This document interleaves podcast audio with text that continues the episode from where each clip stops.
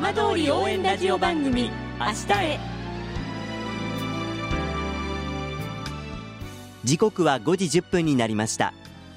今週も浜通りの情報をお届けする浜通り応援ラジオ番組明日へのスタートです。まずは今週の浜通りニュースです。相馬市の原釜小浜海水浴場が7月17日に海開きすることが決まりました。今シーズンは8月22日まで開設されます。相馬市の原釜小浜海水浴場は昨シーズンコロナ禍で県内外の海水浴場で海開きが見送られる中感染症対策をとって開設されていました。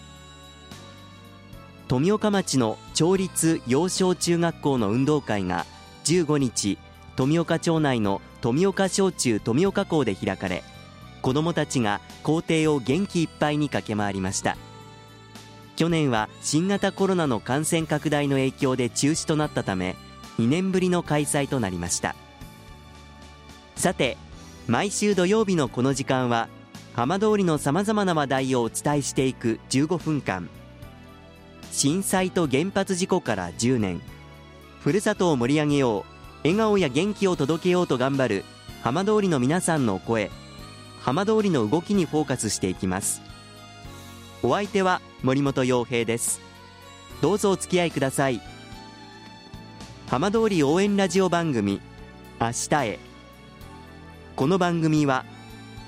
地球を守る未来をつくる東洋システムがお送りします。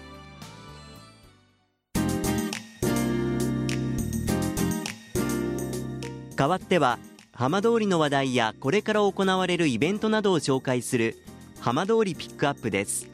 今週は広野町の新しい特産品として人気を集めるバナナについて。広野町振興公社の中津博文社長にお話を伺います。中津さんよろしくお願いいたします。よろしくお願いします。さあ広野のバナナ綺麗ですが最近人気知名度ともかなりこう上がってきているような感じも受けるんですが中津さん実感としてはいかがでしょうか？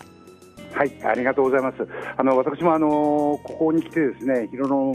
のそのバナナの知名度っていうのが上がってですね、ええ。えー、週末になるとあの土曜日日曜日になると多くの方方にですねこちこちらの方にお越しいただいているということで、ええ。えー、すごく実感してありがたいことだなというふうに思っております。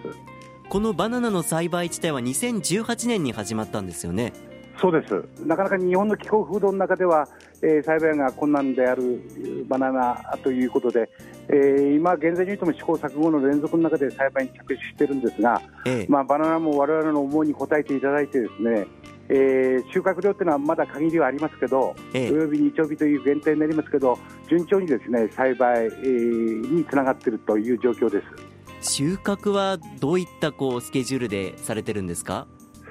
えー、基本的にあの、えー、収穫したものあの自前であの室掛けっていうか追熟しておりますので、えええー、追熟にやっぱり1週間くらい程度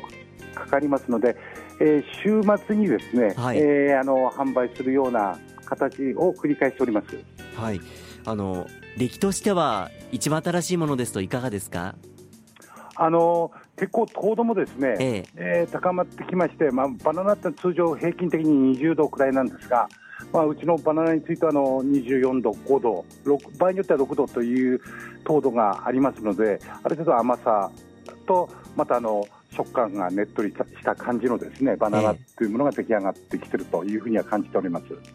まあ、その栽培もさらにこう力を入れていく中で、まあ、安全面でもさらなるこう努力をされていると伺ったんですがどういったことなんでしょうか？はいあのー、まあ、初期からですね栽培にあたっては、えー、農薬不使用ということを徹底してるんですがまたあの栽培における環境ですねそういうものを取得する、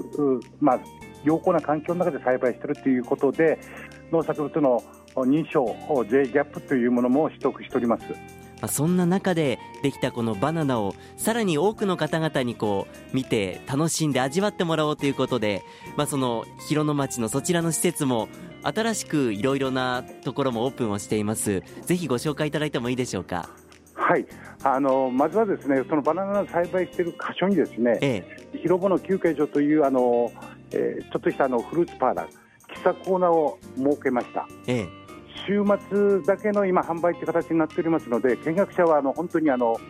えー土日で各1000人希望がですねこちらの方においでいただくような状況になっておりまして、ええ。ーおいでいただいた方にバナナが提供できませんので、まあ、そういう部分でバナナジュースとかですね、ええ。シェイクとかですね、そういう部分におけるその喫茶コーナーを設けたということがまず1点ですね。えはい。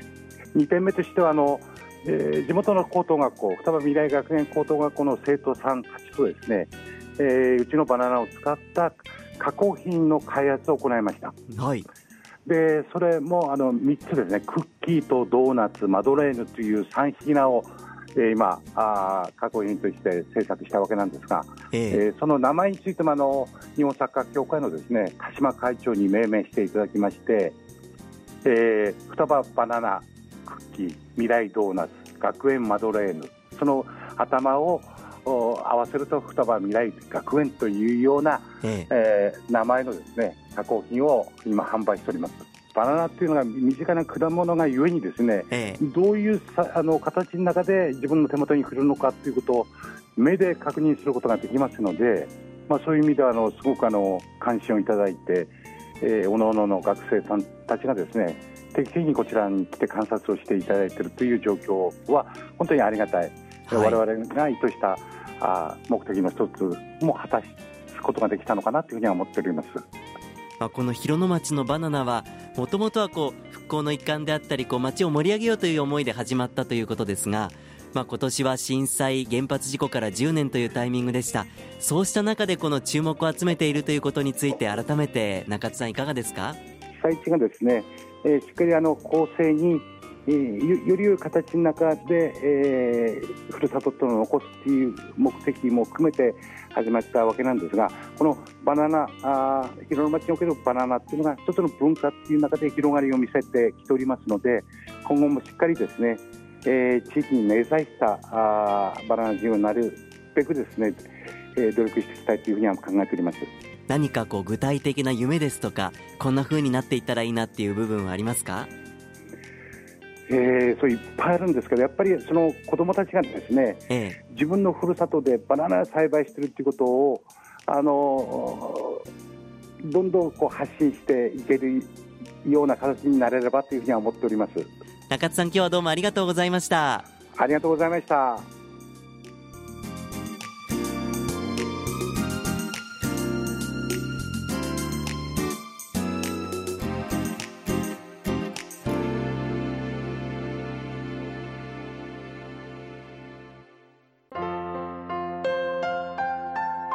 浜通り応援ラジオ番組「明日へ」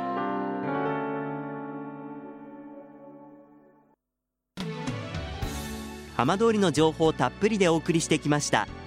浜通り応援ラジオ番組明日へ。放送した内容は一部を除きポッドキャストでもお聞きいただけます。